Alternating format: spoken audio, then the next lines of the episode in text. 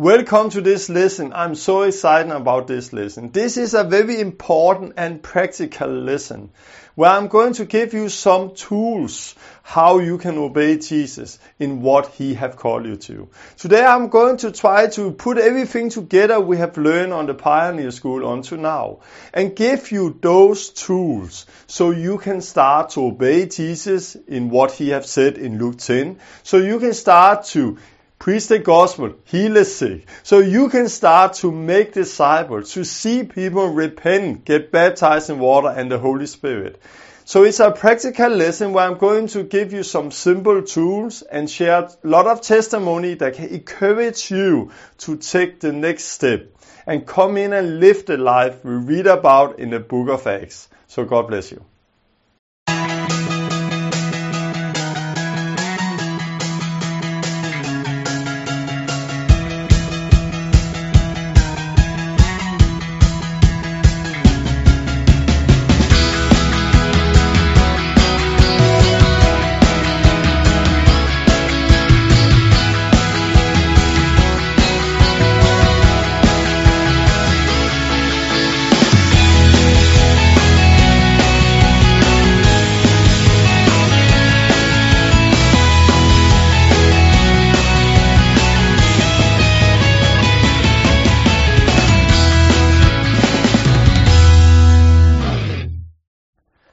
Welcome to the Pioneer School and welcome to this lesson. I really look forward to share this word with you today.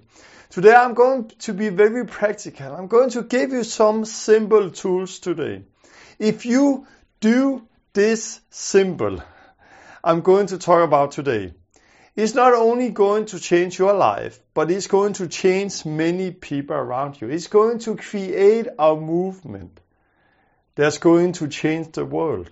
Because this is so simple. At the same time, this is so powerful. And it's all about obeying Jesus and what he have commanded us to do. And I could tell a lot of story what God have done the last weeks. And I'm going to tell you more when I'm going through uh, the teaching this time. Uh, but we have been in Turkey, we have been in Sweden, and God have done a lot of things.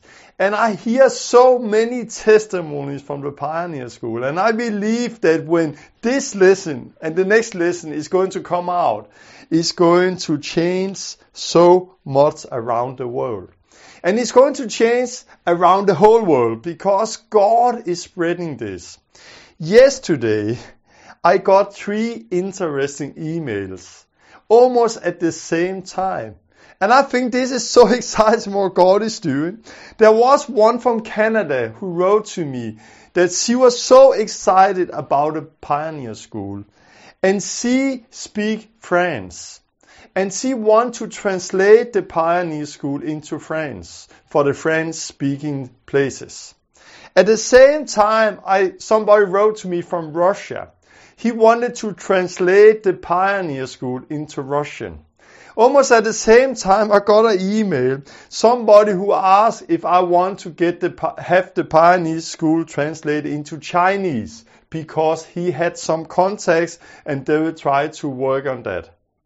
And I'm so excited because almost at the same time we got I got those three emails with those three important languages, French, Russian, and Chinese.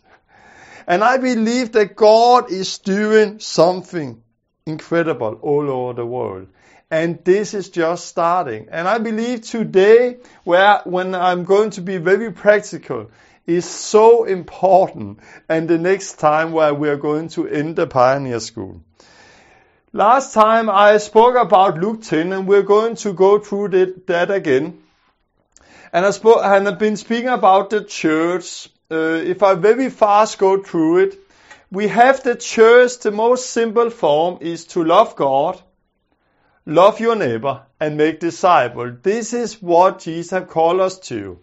The two great commandments, love God and love your neighbor. And the great mission, go out and make disciples. This is what we need to do. But the problem is often that we put that in a box where it become everything have to happen in a building. We have to have staff, professional people who are able to do it, who have an education. So we only become a few people who actually do it. We have a program almost the same no matter where you are because it's built on the same system and money and budget. And as I said before, the church, as I have a quote also I have used in my book, Christianity started out in Israel as a fellowship. So Christianity was a fellowship, it was a movement. It was revival Christianity led by the Holy Spirit. But then it moved to Greece and became a philosophy. Then it moved to Italy and became an institution. It moved to Europe and became a culture, and it came to America and became a enterprise, a business. But as I've said before, if we make a business out of a body, because the church is a body, then it's prostitution. And Jesus is not going to come back and get a prostitute. He's going to come back and get a bride. A bride that is holy, a bride that is obeying Him. And because of that, I believe we are standing in front of a great reformation of the church, where we are going to see everything change. Where everything is going to come back to what it was supposed to. What we read about also in the book of Acts, revival Christianity. where people was led by the Holy Spirit, where they obeyed Jesus, where people did not just ask Jesus into the heart or did a lot of other things, but where there was deep repentance from sin, baptism in water at the same day, and baptism with the Holy Spirit. But all of that, as I said, changed through the church history with the Catholic Church. And then we got the Reformation, but it was only a small changes here and there, and this is the foundation we build on. If we are Baptist, Methodist, Adventist, Pentecost, no matter what background we have, we are building somehow on our church history. So this is some of the things I've been speaking about through the Pioneer School.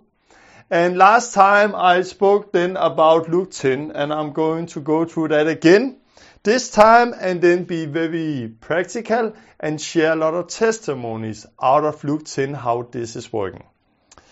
But before we are going to start, I want to pray because this is important. This is a really important message. Everything Jesus is saying about Luke 10, everything about the church history, the box, the system, is so important. And it's so difficult for people to understand if the Holy Spirit is not dealing in them. But for all of those who, where the Holy Spirit is dealing and working, will just experienced this as life. This is setting people free. But I will pray. God, I thank you for everything you're doing. I thank you for, for all the testimonies there is happening through the Pioneer School. Thank you because you are letting this out to the whole world. And thank you because you are building your church, Jesus, and we want to be part of it. And I pray that you help us today and you help me today to share this word. Help me to be led by your Spirit. Come, Holy Spirit, and open eyes, open the ears and the hearts for everybody who's hearing this message so they're able to receive it and it's going to become life for them. It's going to help them to obey you, Jesus, and come in and re- live the life we read about in the book of Acts. Amen. Yeah. Luke 10. Jesus sent his disciples out and he sent them out, and then he said to them afterwards, Go out, make disciples of all other nations, and baptizing them and get them to obey what I've just commanded you.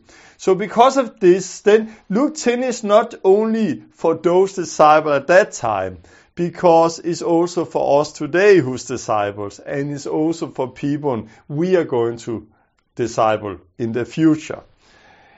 In Luke 10, Jesus he st- starts saying, "The harvest is plentiful and ripe." So the harvest is plentiful. The harvest is ready. Is ready for harvest, And he's also saying, I talked about that last time when he sent us off in Matthew 28. He's talking about we have all power and anointing. So as I said last time, the harvest is not the problem. The problem is not that we need more anointing, more power. If we have the Holy Spirit, we have it all. No, the problem is that the workers are few. And because the workers are few, Jesus have called us to pray the Lord of the harvest to send out workers.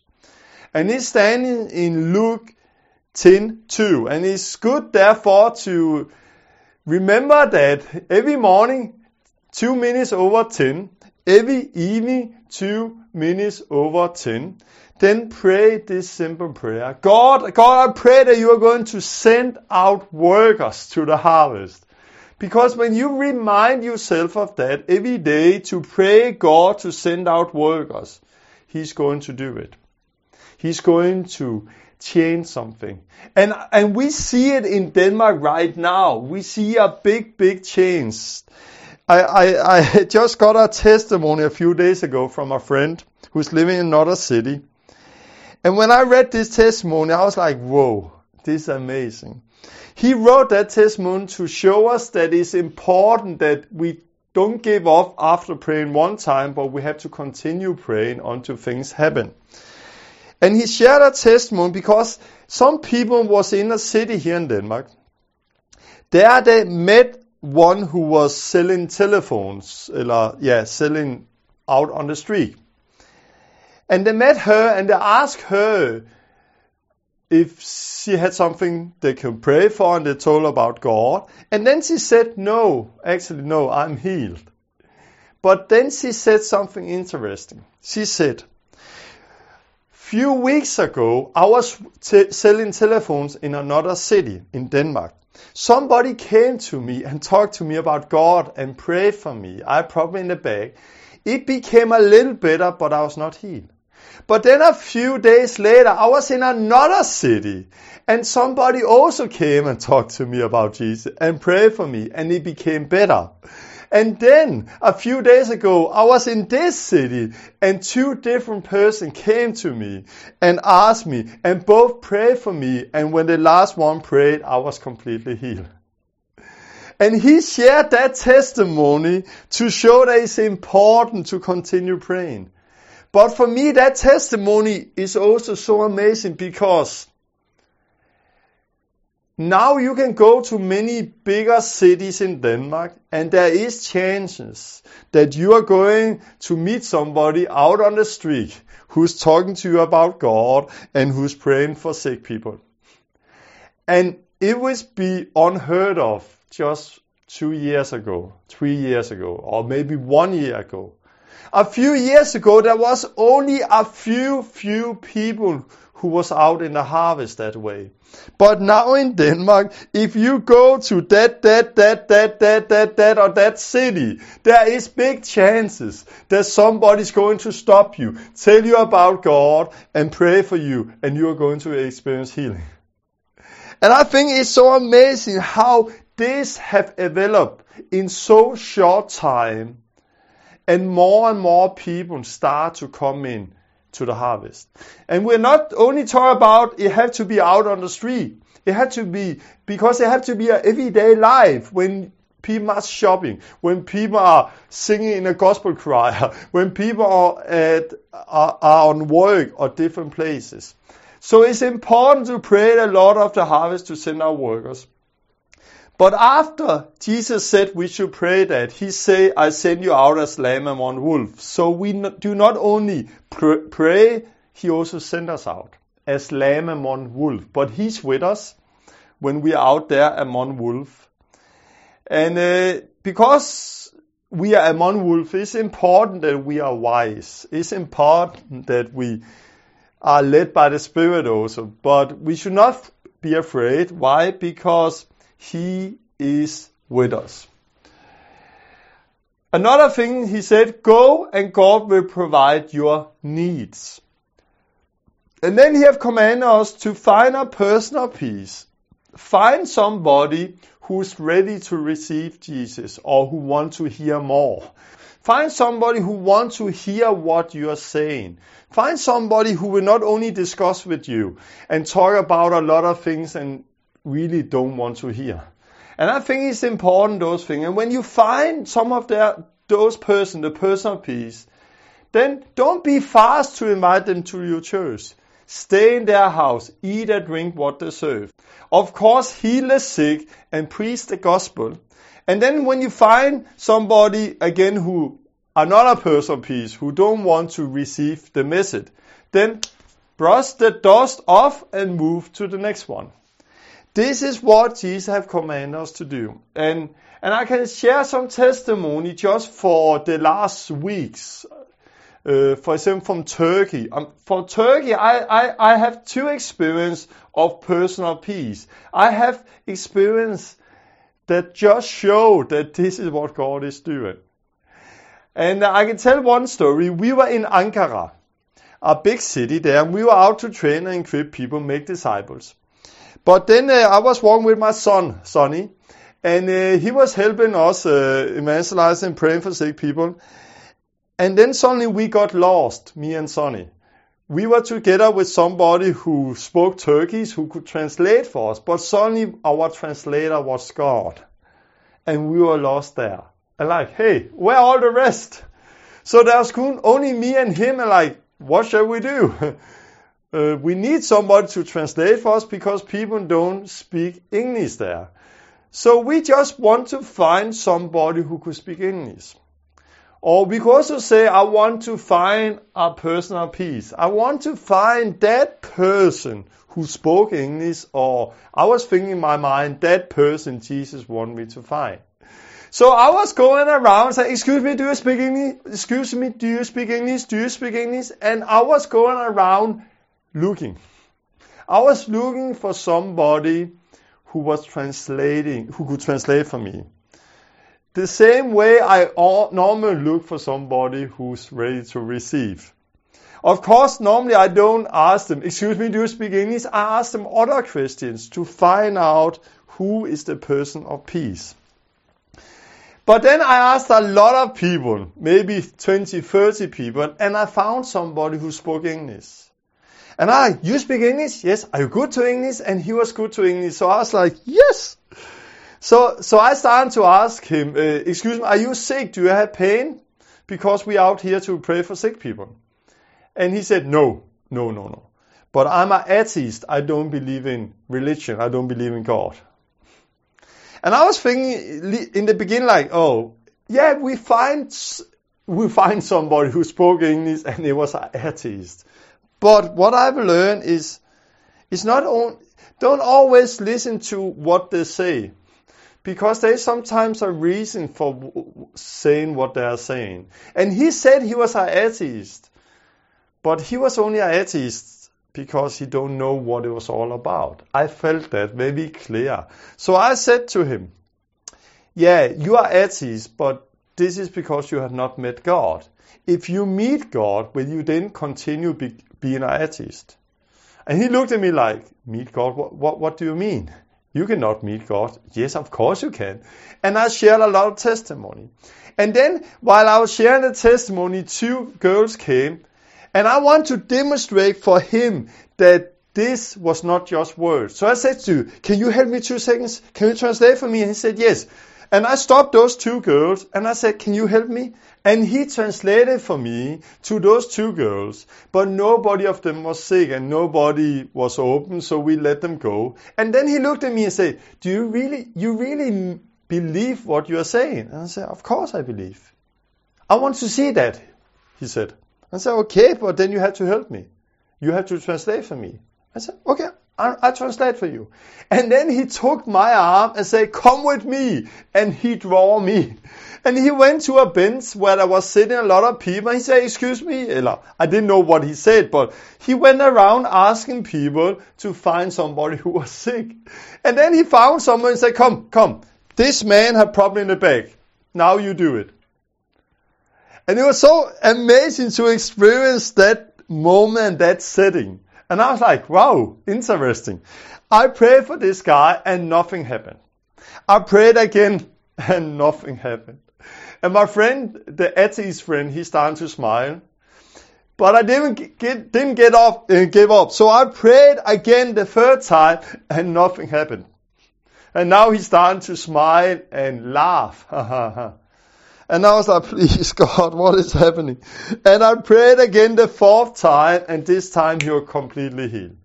And my atheist friend didn't laugh anymore. And he was like, what? Are you healed? Stand up. What? What? St- bend down. Stand up. Where, where did it hurt? You don't hurt anymore. And he started to check this guy and got him to do a lot of things and sit down and stand up and bend down and everything. And when he saw that he was healed, he was like, what is happening? So he took my arm and said, more. And he draw me again. And he just took me from people to people.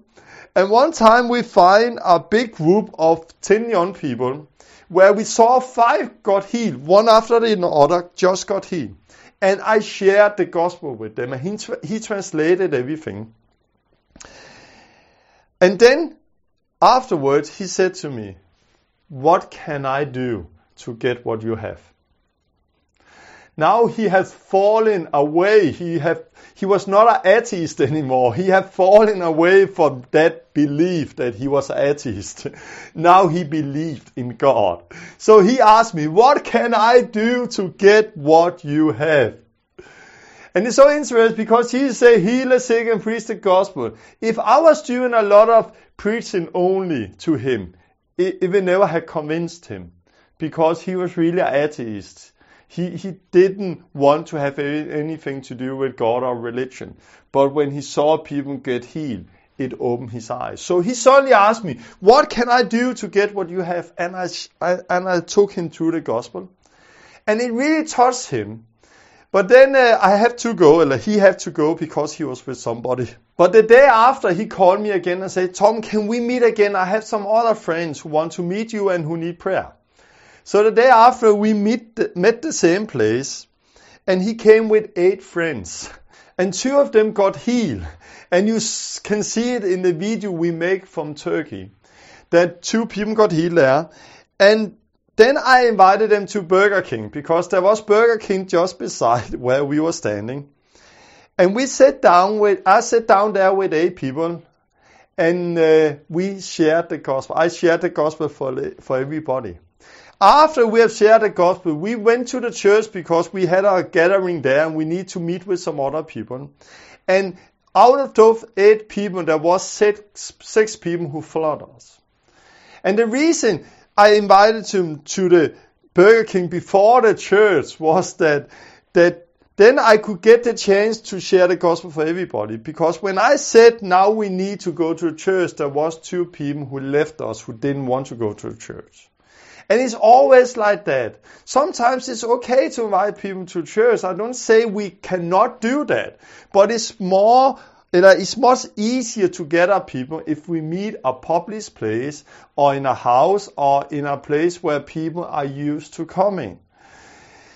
But I came to the church with six people suddenly.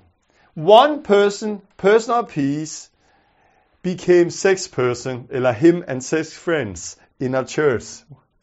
And we were there, and I took them in the basement, one after the other, and prayed for them. And it was so interesting because they were like really atheists. The guy, he had a t-shirt on with Angel, who was smoking and playing poker. Another guy have a t-shirt on with a picture of Satan where it stands, God is busy, can I help you? And it was so interesting when I prayed for them with the guy with the t-shirt with Satan. I was praying and the Holy Spirit touched him. And I was just looking into this eye of Satan who was looking at out of that picture. And I'm like, leave him, leave him in the name of Jesus. And God did a lot of things. And three person is now going to get baptized. The one I found and two friends are ready to receive Jesus and getting baptized. So it was an amazing day. And again, it just showed that this is what God wants us to do. When I was out that, day, I was looking for one person, one person who could translate for me, but also one person of peace. I was looking for that one person God wanted to meet me, uh, me to meet that day. And that person came. He said he was an atheist, but I, I be, did not become afraid. Like I spoke about last time when Jesus went in Luke uh, 4 to Samaria and met the woman. He was not looking at the outward things. He was not looking at a Samaritan woman. He was looking inside and saw that the harvest was ready and there was a person of peace. So it's all to do with how we view things. And I saw this atheist, a bold guy with big, big beard, and outside you will not think of him as a person of peace. And because also he says very clear that he's an atheist, he don't believe in God. But he was the door opener into his friends. He was the door opener into that network. And God is starting and, and continue building in that. So when I say don't take people to church, it's not like you are not allowed to do it. It's not allowed now uh, like you are not allowed and you have to be in the house. You have to be that. It's just important to be led by the Spirit and do what is effective. And for those people, it was effective to meet at Burger King first and then take them to the church where they could meet the other people. Other times, it's effective to do other things. So it was one story I have from uh, Turkey. Another story was amazing story. It was a guy from Iran who came. And this guy from Iran I got in contact with, he came with uh, eight family members who got baptized in water. And it was an amazing day. And here you just again see that Jesus is the same as we read in the book of Acts. He's alive. The Holy Spirit is alive. The kingdom of God is not words only. It's not building and programs and staff and budget. It's life. It's revival Christianity. And it became so clear with this guy from Iran because his story was that three years ago he died. He died. He was out of an accident and he died and came out of his body and he saw himself laying there. His brother come running and kneeling down beside his body. Then a lot of shadows came and there come more and more and more, many, many shadows came. And in the end it was so dark there, so he could not see himself and his brother anymore. But then a light came. And when the light came, all shadows disappeared. And then he woke up in his own body. And later he was driving taxi. And in the back of the taxi, he found a Bible and a Jesus movie. And he saw that it was Jesus who had came to him. He gave him his life to Jesus, but in beginning he didn't know other Christians. So he experienced often when he had problems and things he didn't understand, the Holy Spirit taught him. He experienced he got dreams from God, where God in the dream showed him what he needed to know. And through that, God worked in him. But he wanted to get baptized, and many of the other was not baptized in Holy Spirit and water also. So we met. God led us together. We met. We a normal afternoon sat down in a private uh, house or in our apartment, shared the gospel, prayed the Holy Spirit fall over them. The people who are not baptized with the Holy Spirit got baptized with the Holy Spirit, started speaking tongues. His father, he fall down with a a lot of heart pain, really incredible pain in the heart. It was a demon. Suddenly he stand up and ran out of the toilet and pew, and that demon left him, and he was so happy and he was free, and eight people got baptized in water. And it was so strong, and I'm going to give up a video with the testimony, with his testimony where you see it. And I want to say, say that if we start to obey what Jesus have commanded us, we are going to experience a total new life. The life we are living today is built on those things Jesus is saying. And it became so much clear just a few days ago. Because a few days ago, we, uh, I can share the story. We were in South Africa, and there God spoke to us that we are going to experience some changes in the family, some changes that was going to be good for us as a family. Later, God spoke to me that it was time to expand. And uh, we were in England where the people we stayed with got a dream about us, where they saw a new house with big white windows and, uh, and what, how God wants to give us a new place. And all of those things, it became clear for me that now it's time to expand. We need more room. I'm making this video here in our basement in a house we have rented. But it's, I cannot follow up on all the emails anymore. I cannot follow up on, on the invitation. I cannot follow up on all the things that is happening anymore. So I need some people to help me to work with us. And uh, because of that, I need more room. I need some room for office. I need more room to do the TV programs and everything God is saying. So we were looking for another house to rent in this city. And uh, we don't know so many people in this city because we only been here a few years and the last year we have been traveling a lot. And we are looking for another house. But just last week we were like, suddenly we were like, we cannot find a house. It's like every time we almost found another place to rent, it was like the door closed. Like the Holy Spirit hindered us in it. So last week we were so confused and we were like, what is happening? And my wife, she was ready to move. She had been packing over a month in, in faith because she knew it's God and God had something new for us. So she had been packing without knowing where we should go. So last week we were praying and we said, God, what shall we do? What shall we do? God, why is that? And we need another place and we also need workers to work with us because this is also a problem. We need the right workers to help us to expand and do what God has said we should do. And suddenly God spoke to us. It was, I'm never going to forget it. It was so amazing. God spoke, move to this city. And suddenly he said we should move to another city in Denmark, a big city two hours from where we are living. And we're like, move to this city. But whoa. And, and we know a lot of people there and, and we have friends there many years and I know many Christians in the churches there. But we always have like, no, we are living here and this is where we should stay now and we are moved around in this area and suddenly moved to this city, in a big city, in that area. But it just became clear. And I was like, whoa, and I suddenly saw all ideas. Ideas were coming to me, vision, how we could work. And if we did this and if we do this, then we could expand that way. So I went to the internet to try to find a how to rent. Not in our city now, but in that new city. And I went in and I and there was two houses that was ready, that was good, we could use for private house, for ministry, for everything.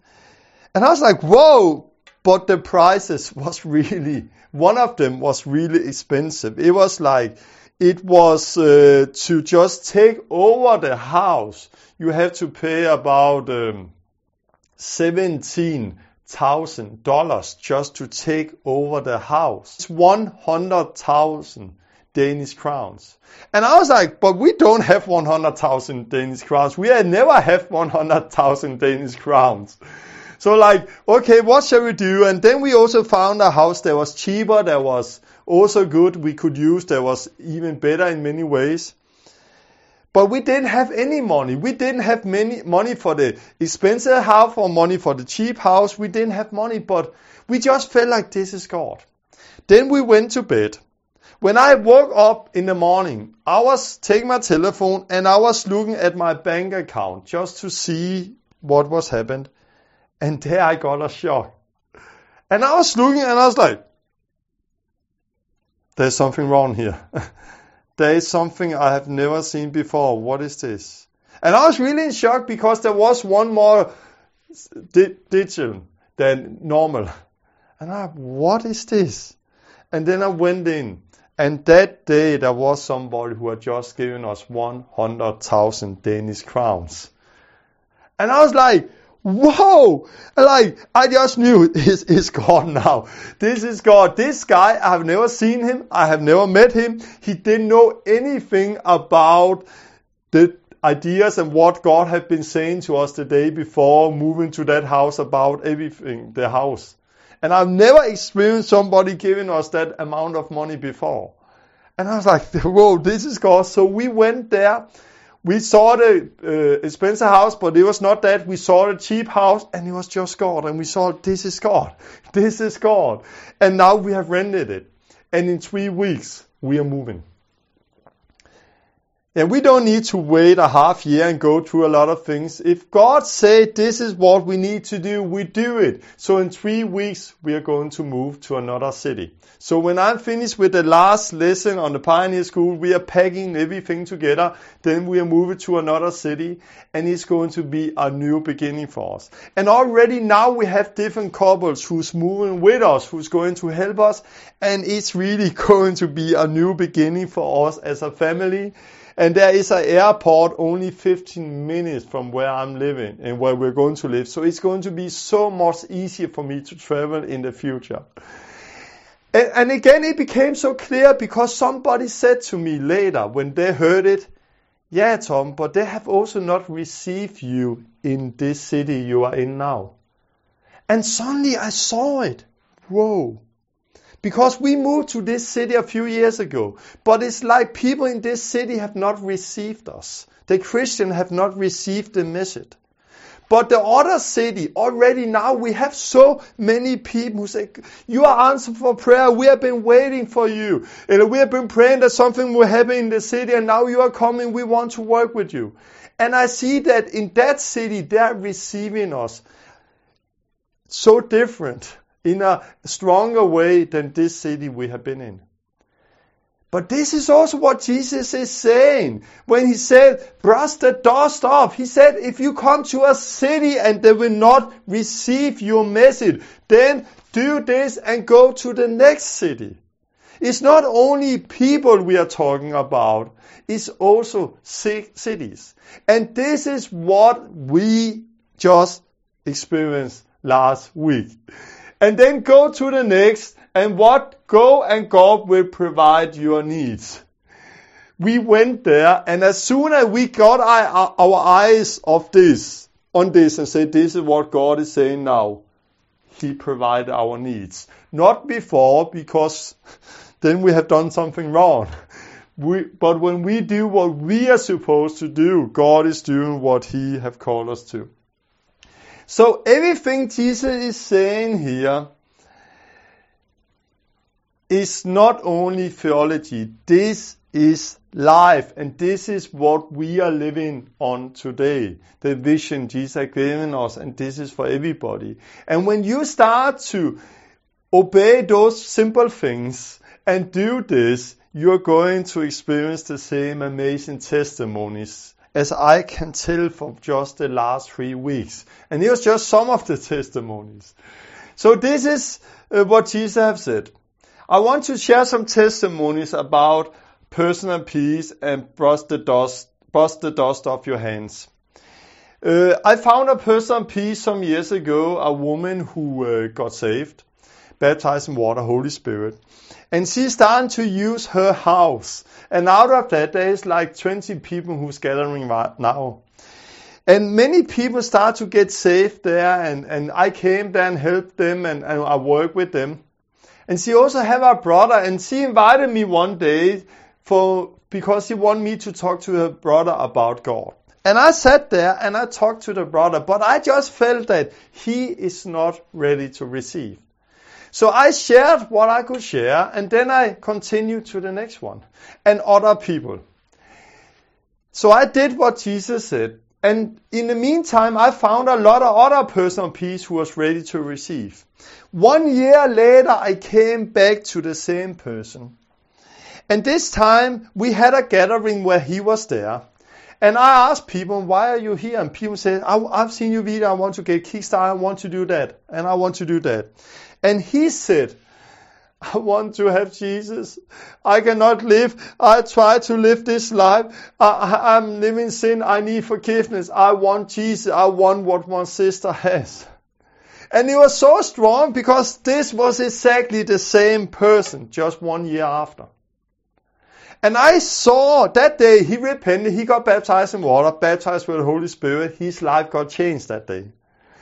But if we have continued working with him and talking, talking, talking, talking, talking, talking, the year before when where he was not ready to receive, it have not helped him. It have not helped him. He maybe did the opposite that he like, no, I don't want to hear it anymore. But because we are listening to the Spirit, we shared something and let the Holy Spirit then work in him. And then went to other people. And later, suddenly he was ready to receive. So sometimes people have to go through a period of time where they lost their job, where they experience bad things, where they suddenly wake up. Or they're going to go through a time where they think about things they heard before. There is period where God is working in us. So when I said that sometimes we should brush the dust off and go to the next, it don't mean that they are cursed forever. It just means let them be. Let the Holy Spirit work in them. Pray for them. Work with other people in the meantime. And then when you come back later, you will experience the same person who's suddenly ready to receive. Another personal piece, how a small, small, small um, idea, small, led by the Holy Spirit, can end up with amazing things. Short time ago, a few years ago, I was on the internet, Christian internet uh, uh, website to find an article. And I was looking through the website to find that article. And suddenly I saw somebody who was asking a question about God in a forum I saw. And I just saw that very fast and I'm like, okay, it was not why I was there. So I continued to find that article. And then I felt the Holy Spirit said, personal peace, go back. Because when you start to pray and look, it's easier to find, it's easier for the Holy Spirit to lead you. And their experience, go back. So suddenly I forgot all about what I was doing with finding the article. Instead, I was trying to find that question again. And I found that question and I wrote to that girl who was asking the question. Her name was Dorte. Hello, Dorte. I saw your question on the website. Has anybody answered you? And she wrote later, no, you are the first one. And I'm surprised you asked because it's eight months since I wrote that question. and I was like, okay. And then I started to write with this girl. I didn't know who she was. She didn't know who I was. She said she believed in God and was a Christian, but it could mean a lot in Denmark because everybody's member of the state church and called themselves Christian in some in some ways. So I asked her, "Have you ever experienced God?"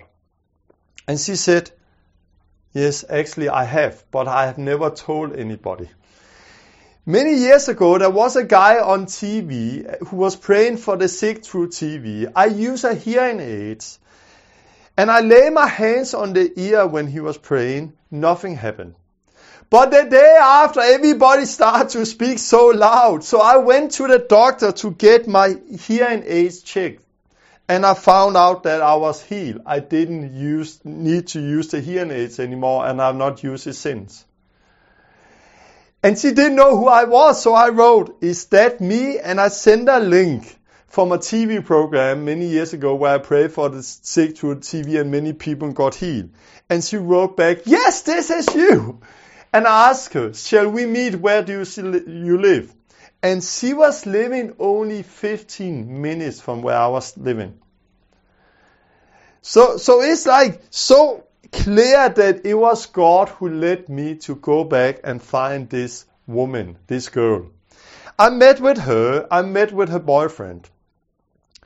We sat down, shared the gospel, they repented, they got saved, they got baptized in water, they got baptized with the Holy Spirit.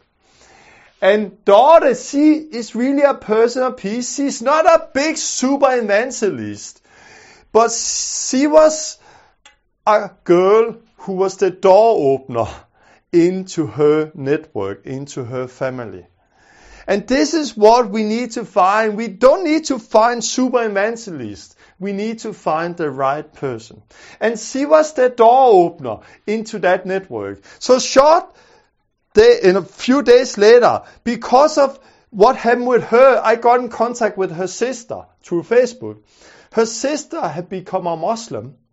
And because I knew Dorte, I could write to her sister and she write to me. And I asked her, I don't understand what can get a Danish girl to become a radical Muslim. Don't understand that. And she wrote something back. And I could see that she have only met religion, this Lutheran church. And it was the only thing she knew about Christianity that way. So I wrote back, but what you need is Jesus, it's the life. And I sent my book to her, Christian Disciple Slave. She read that book and she got saved. She came to us and we baptized her sister. Now she was not a Muslim anymore. And I just want to show how we baptize because in Denmark it's often cold and it's not always we can baptize outside. So what we do, we found in our garden a barrel where rainwater was coming down and we use that to baptize people and it's fine. People can jump up in that and come down, and then they can sit there and down with the head and up again. Sometimes we can take water in it outside. We can also, if really cold, take it inside under the shower, fill it up, and baptize people there. It just needs to work. It just needs to be practical. And she got baptized in that. And then we start to disciple them. And because we not only took them to a church and let them sit on the bench and do nothing, but instead discipled them.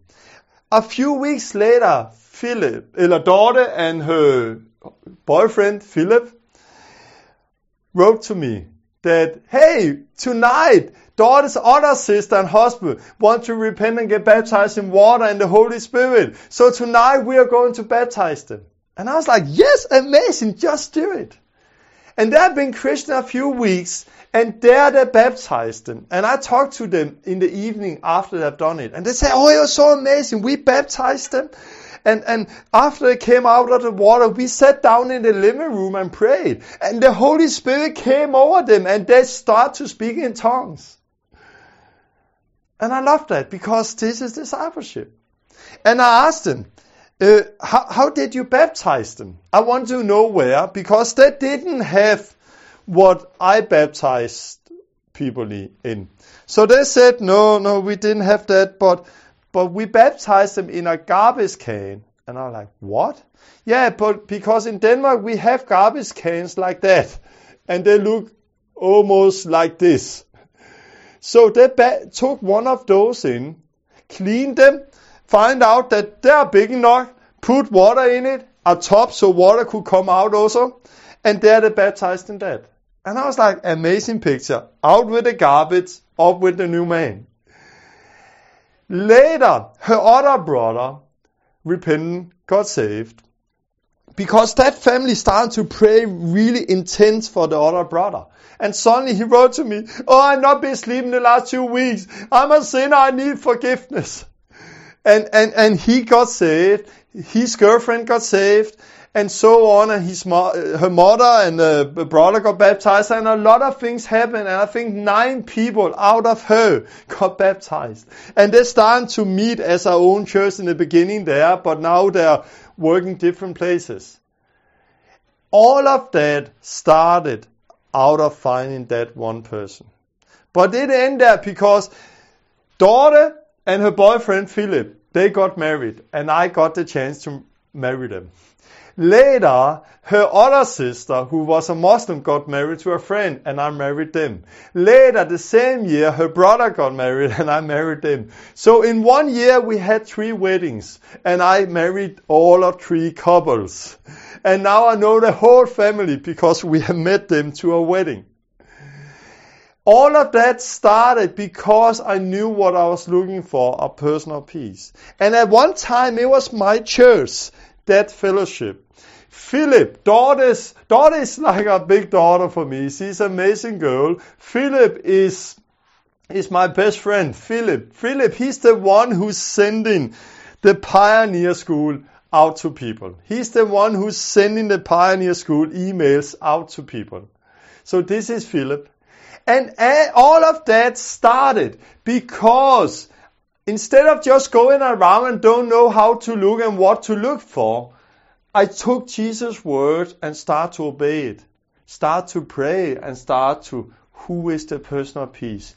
Who is the personal peace I'm going to find? And it's so clear here because I found a personal peace we met. If I have from the beginning just invited them to a church and everything have to be in church, they have never been in a free church before, so I was not sure if they will come. But I'm sure that her sister, who was a Muslim, would not just come to a church because she didn't need to meet religion or church. She needed to meet Jesus. But when they then have experienced salvation in Jesus, they are open to go any place to be together with their brothers and sisters. And, and, and I think it's so clear to show that what is church? Church is a living organism.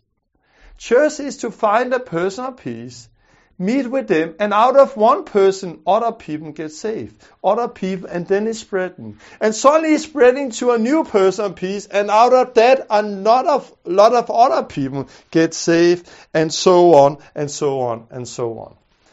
Another example about staying in their house uh, was a girl I met a few years ago who got healed in her knees. Um, she got healed in the knees and uh, she got saved, baptized in water, Holy Spirit. He, her mother was in a state church, a believer, but have not come through yet with baptism and Holy Spirit. But I got in contact with the family because of the daughter who got saved. And I met with the mother and I said, well, let's have a gathering in your house. Invite your friends and, and, and family and I will come and talk about Jesus.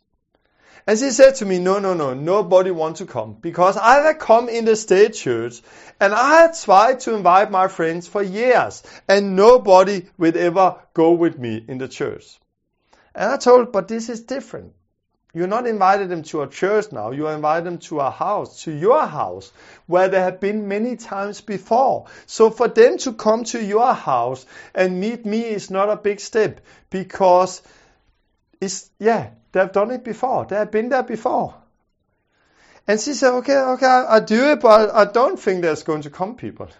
But she wrote an email how her daughter, uh, daughter have got healed, how she have met me, what have happened, how I'm going to come and pray for people and talk about God. She sent an email out to 16, 17 of her friends. There came 16. Out of 17, there came 16 that evening. And she was totally in shock. And we have an evening, everybody was sitting in the living room. And one time there was a girl who was set free from a demon. And I was sitting down, come out, come out in the name of Jesus. And, and then I looked around and I saw everybody was sitting like that on the chair, like on the first row and looking what was happening. And I was, hello everybody, hey, this is a demon. This is what we read about in the Bible. So yeah, I just continue. Come out in the name of Jesus. And seek set free from a demon. And, and the Bible become alive for everybody there because they saw it on the first hand. And, and God started to work in them and do a lot of other things. And this is what we can see. If we start to take those simple things Jesus are saying, we will experience amazing things. We will experience that He is with us. And maybe you don't have a garbage can to baptize in or have this, but the people who got baptized in Turkey got baptized in a bathtub. So, so it's not so much how you do it, it's just to do it. So this is the simple things Jesus have commanded us. So what should you do? What should I do? We should obey those things. We should open, get our eyes open, understand we have it. We should pray God to send our workers. Then we should go out ourselves. When we go out, we will see God provide. We will pray and seek for that person peace. Until we find that person peace, we're going to find a lot of other people who's not ready to receive. Then we just take the dust off our hands and go to next. Maybe you should stop or meet 100 people before you find that one. But when you find that one, it can open a lot of doors, like Dorte. It, it became my family. It became my friends. It became our church. One personal peace. So it's so important we do those things. There is also more we shall. This is what Jesus said we shall do. And I've here written that we shall. Because what shall we do when we then find those person who's ready to receive or who want to hear more? What shall we do when we find them? We should help people to repent into repentance. This is what I've written here. So when we find p- people, we should help them to repent and believe in God. They cannot repent if we don't talk about repentance. They cannot repent from their sin if we don't talk about sin. And therefore I have uh, take time on the Pioneer School to talk about how to share the gospel, where I show how to share it. That's why I've been talking about all the things on the Pioneer School when it comes to preaching and healing and kickstarting, because now we need to do it. Now we need to do it. Not only theology, not only listen to lessons, it's time to do it. So we need to help people to repent, to repentance, because they cannot do it themselves. We need to baptize them in water. Or you need, you need to baptize them in water. And I want to show you an example who make it clear that it's up to us to do it. It's up to you to do it. Try to imagine I meet a guy who wants to get saved, who's ready to repent, and who wants to get baptized. If I say to this new guy who don't know so much about it, but he just have heard the gospel, he wants to get baptized. If I say to him, okay, go and uh, get baptized and see you later, bye bye. If I just say to a new person, go and get baptized, see you later, how big chances is there for him to get baptized? I believe almost zero. Because he will not go and baptize himself. He will not be able to do it. He don't know how to do it. He don't know what it's all about. But we, of course, would not say something like that to people. We will not say, go and baptize yourself. Because we know that to get baptized, they need people to baptize them. They need somebody more. They need us because they cannot just go and baptize themselves. But the same with every other things with repentance. But we have to go and repent. No, we shall sit down with them Go through the uh, Ten Commandments, show them what sin is. Give them the bad news before we give them the good news so they know what sin is so they can repent and experience forgiveness. We need to help them to repent because they cannot do it alone. We need to baptize them because they cannot baptize themselves. And we need to baptize them in the Holy Spirit. This is those three simple steps we need to do when it comes to salvation. So you need now to find people who don't have those three simple st- things and you need to help them to do it. Maybe one of the person you need to find is already in the church. If you know people who's in the church who are not baptized with the Holy Spirit, if you know people in church who are not baptized in water, then do it. Then do it. Don't wait. Jesus have commanded you to do it. Then find them, sit down with them and get it done. This is what he have commanded us to do. Get it done. And when we have seen people around us repent baptized in water, baptized with Holy Spirit, we do the next thing. We help them to obey Jesus. Or another word, we kickstart them.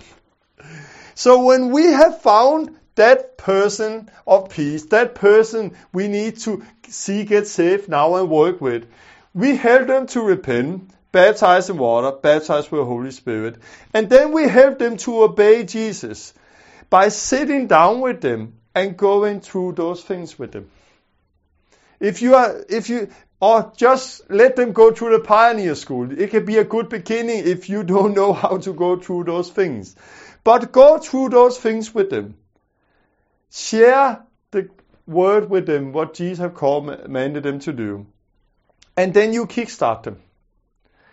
Not only kickstart them to heal a sick, kickstarting them in preaching the gospel, kickstarting them Øhm, øh, in um, in uh, baptizing people in water, in finding the person peace, in little uh, repentant, in water, in everything. You need to learn them to do everything, kickstart them in baptizing people with the Holy Spirit. This is what we need to do. And suddenly we have more people who obey in Jesus, who go out and find a person of peace, who see God is with them, who grow, who heal as they preach the gospel, who help people to repentance, baptism water, baptism with the Holy Spirit, and train them and send them out and do the same. And send them out and do the same. And that is how the movement is going to explode. And again, if you have not tried it before, then try. I know some many out there need to be kickstarted themselves. But I was just in Sweden with somebody who have not been kickstarting healing the sick. But suddenly there was a need. So I said to him, now you have to go and kickstart him. But I have not done it myself. It don't matter. You can do it afterwards. And he took somebody out just as I told him to do it.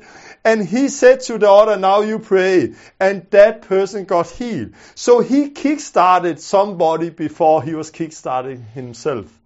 And afterwards he could do it himself.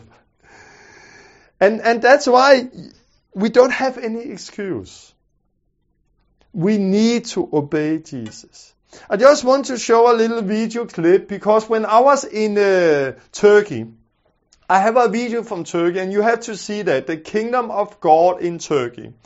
You see a lot of things in the video. One of the things you see is uh, we are in a shop and we pray for one with band in the hand and he got healed. And then there was a girl with me uh, who have invited us who was translating. So I said, now it's your turn, pray. And she prayed and he got healed with the food afterwards. And I asked her, have you ever done that before? She said, yes, I prayed before, but nobody have got healed before. But why did people suddenly get healed? Because now she, because she was in that environment and I told her how to do it and she had just seen the other one got healed, it created faith in her. Before she hoped that something would happen, but suddenly she knew now it's going to happen, and it happened. And she prayed for many other people later who got healed. But I want to show a picture, a little video clip from there, because there was a guy, young guy who was eight years old. And the father asked me if I could pray for his son because he wanted to get baptized with the Holy Spirit. And I was like, he was only eight years old, but okay, let's pray. And here on the video, you see how I pray for people. And it's really strong because I just take his hand, lead him through like a prayer of repentance.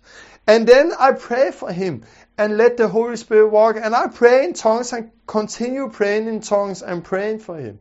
And what you're going to see that when I continue praying in tongues, suddenly the Holy Spirit come over him. And it's so strong because you just see it in his mouth. And look at his face when you see this video because suddenly you can see the Holy Spirit come and he start to say the first words. And you're going to see that clip now. How old are you? Okay, do you love Jesus? Yeah. But I just pray for you. Can you stand there? Close your eyes. Just relax. And pray after me. God, God, I believe in you. I believe in you. I you, Jesus. I believe in you, Jesus. I ask you right now. From the Holy Spirit. Fill me up. Fill me up. Baptize me. Baptize me. Right now. Right now. In the name.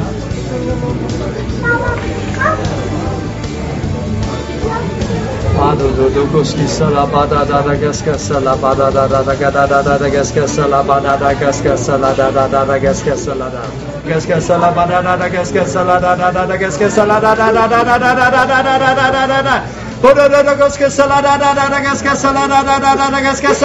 da da gaska salada de de de de de de de de. Bodo do do gaska salada de de de de de gaska salada de de de de de gaska salada de de de de de. Holy Spirit more, more. Just let it out. Holy Spirit, more. Ba da da da da da da gas gas da da da da da da da da da da da da da de de de de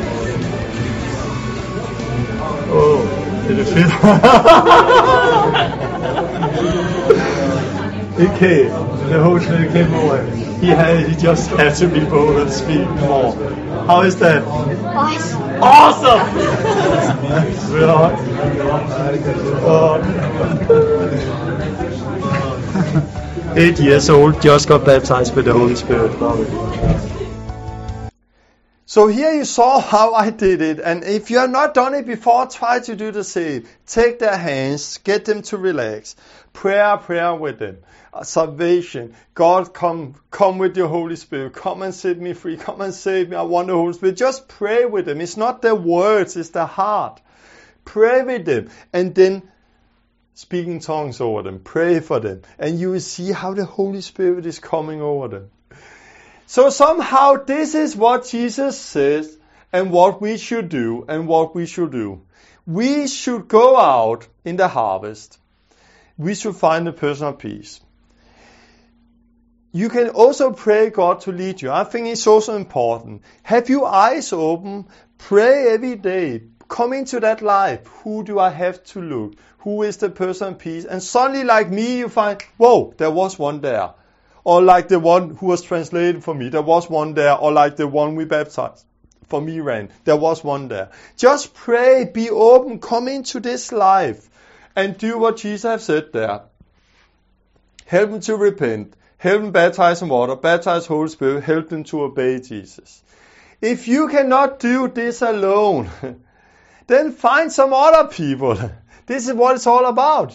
You don't need to do it alone. Find one, two other Christians you know. Sit down with them. Through, go through this teaching here and then say, let's do it.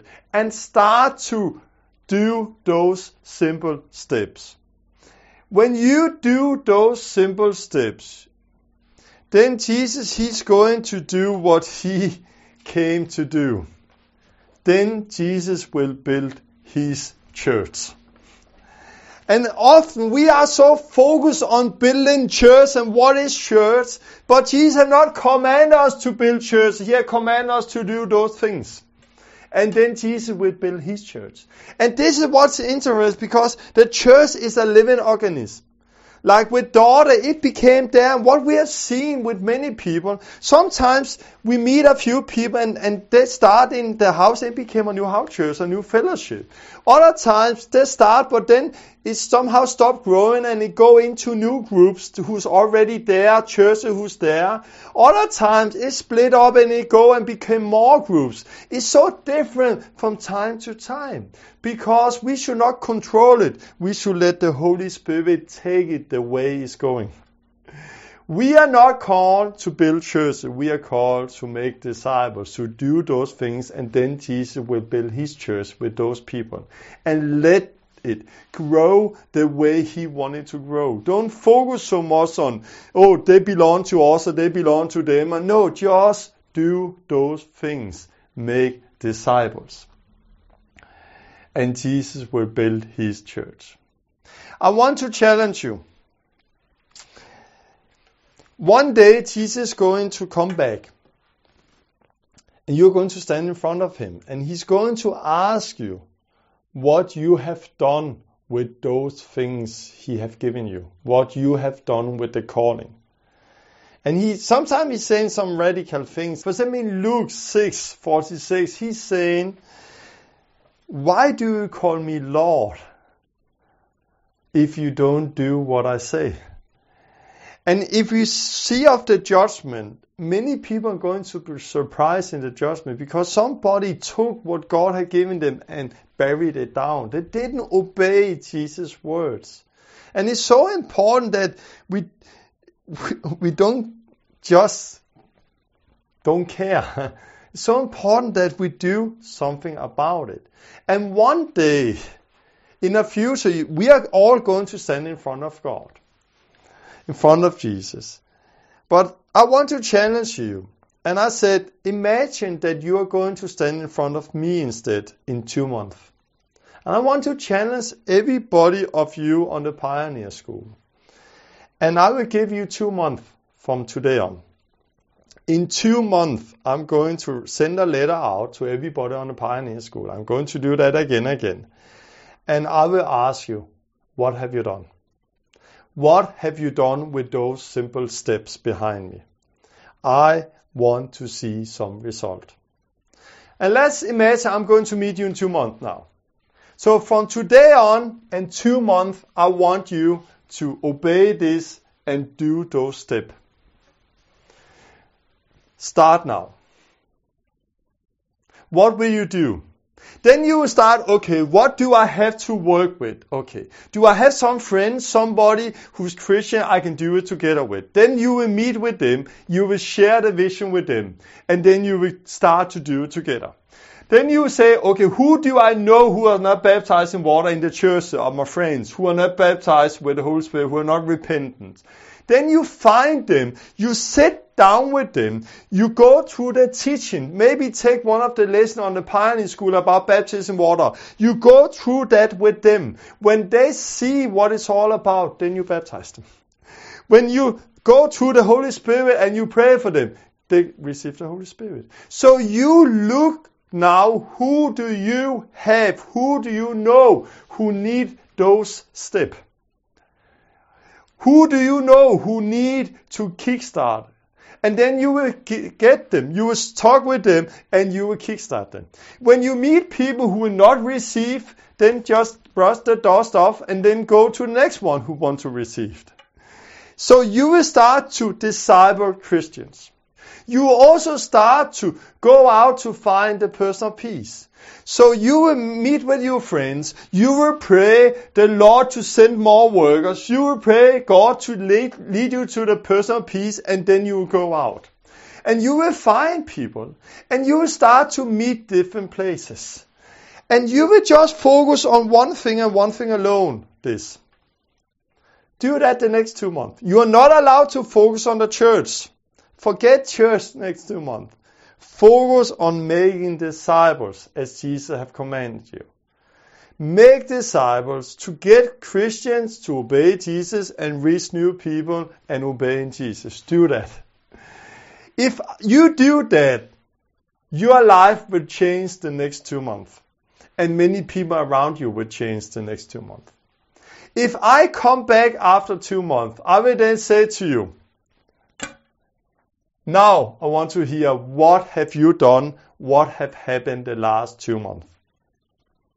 You then say, okay, okay, uh, we have three people we have no Christian who have got baptized in water. We have two who have got baptized with the Holy Spirit. It was so amazing.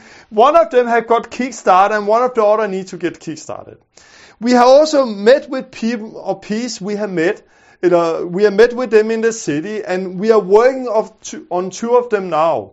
There is one who have got saved and we are working with him to reach his networks and we are discipling him to obey Jesus. And, and also, we are also meeting sometimes in the evening and praying with my Christian friends and so on and so on and so on. So what you have done the last two months is so different from what you are doing today, maybe. what you have done is so different from time to time, from places to places. Sometimes you are out on the street evangelizing. Other times you are sitting on a cafe sharing the gospel.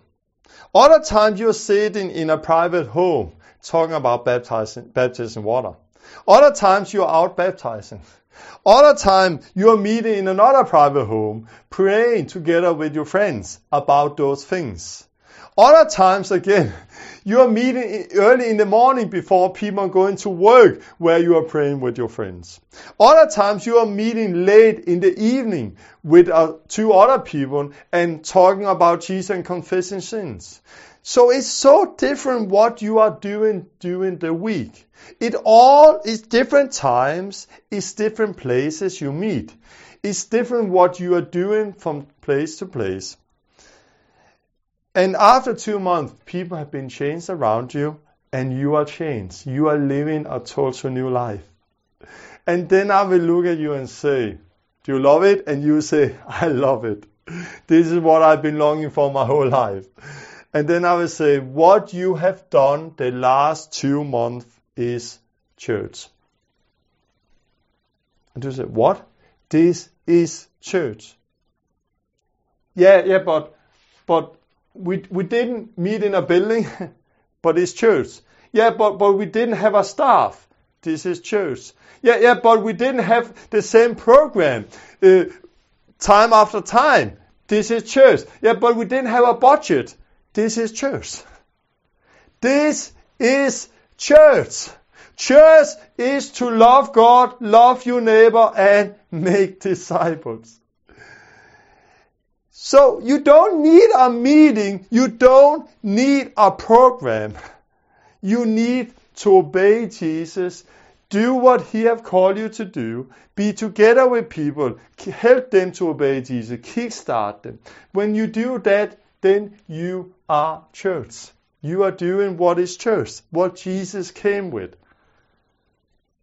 Yeah, maybe you are doing that and at the same time coming to a building on Sunday. You can do that. I don't say that you are not allowed to do that.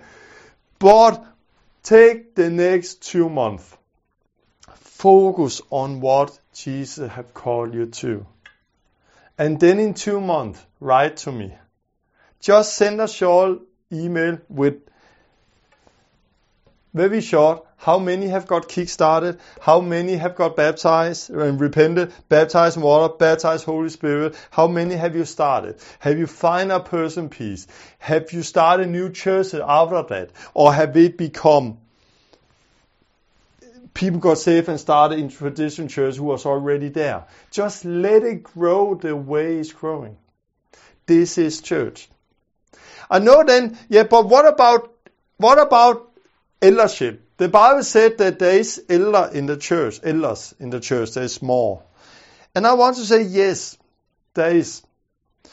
In Titus, Paul is saying that he let Titus stay behind to order what they were lacking to appoint elder in every city.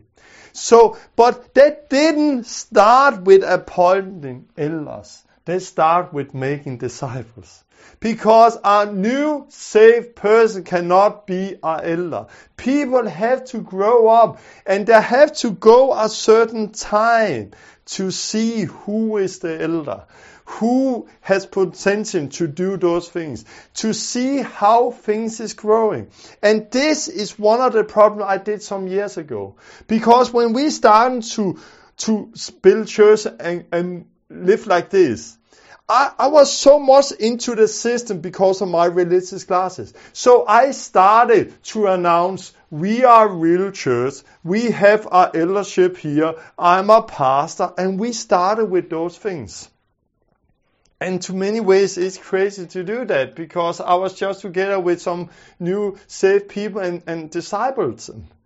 But I thought in my mindset, I had to ha- start with those things to be a real church. But no real church in the first church started with those things because everything was pioneer work. You don't start with an elder. You don't start with, with those things. You start with this. You start with making disciples and then see how it grows grows natural. And some and, and then suddenly you maybe end up with a bigger group where where there is elders who are working and training out of their house. And then the fivefold ministry come and help them so it don't become religion so it don't become what we see today. They came and equipped them. Come on, you have to continue. You had to grow like this. You had to grow like this. So uh, forget church. Forget what you think. Churches, do those things the next two months. And we are going to see a movement that's going to change the world in few years. If every Christian just start to do those simple steps, the world is going to get changed. Do you want to obey Jesus? Then it's time to practice what you have learned through the Pioneer School. When I talk about those things, it's not only to get a lot of theology, now it's time to do it. Do this. Find somebody who can help you and start to do it. This is what I want to share. Next time I'm going to end the Pioneer School up. I'm going to send you all out also and going to share another important thing and uh, look forward to that and uh, then see what God is going to do. I will pray now. God, God, I'm excited. God, I'm excited about this message. I'm excited about this simple calling you have given us, Jesus. It's so simple what you have called us to, Jesus. Everybody can do it. It's not for a super evangelist. It's not for a few people, select people. It's for the whole body. It's for everybody, Jesus. Jesus, I pray that this teaching would help people here to not be deceived by only hearing the word, but this simple teaching is going to help them to do it. God, I pray that you are going to send them out as workers in the harvest. You are going to lead them and help them to find the person of peace. They're going to see them repent, baptize in water, Holy Spirit. Then they're going to kickstart them and help them to obey you, Jesus, so that both go out and do the same, and so on and so on. And we're going to see a great movement all over the world, Jesus. Thank you because you say when we go out, you are with us. So I pray for those people who've seen this teaching that you open their eyes and their ears and help them to listen to you. Help them to see who's the first person they need to go through. Who's the person of peace that is in their life they need to reach as the first one. Come with your spirit, I ask you in the name of Jesus. Amen exciting. I look forward to hear a lot of testimonies. Two months from today, start doing these simple things. And I'm going to continue next week, and uh, my wife Lene is now going to sing a song, and uh, see you later. God bless you.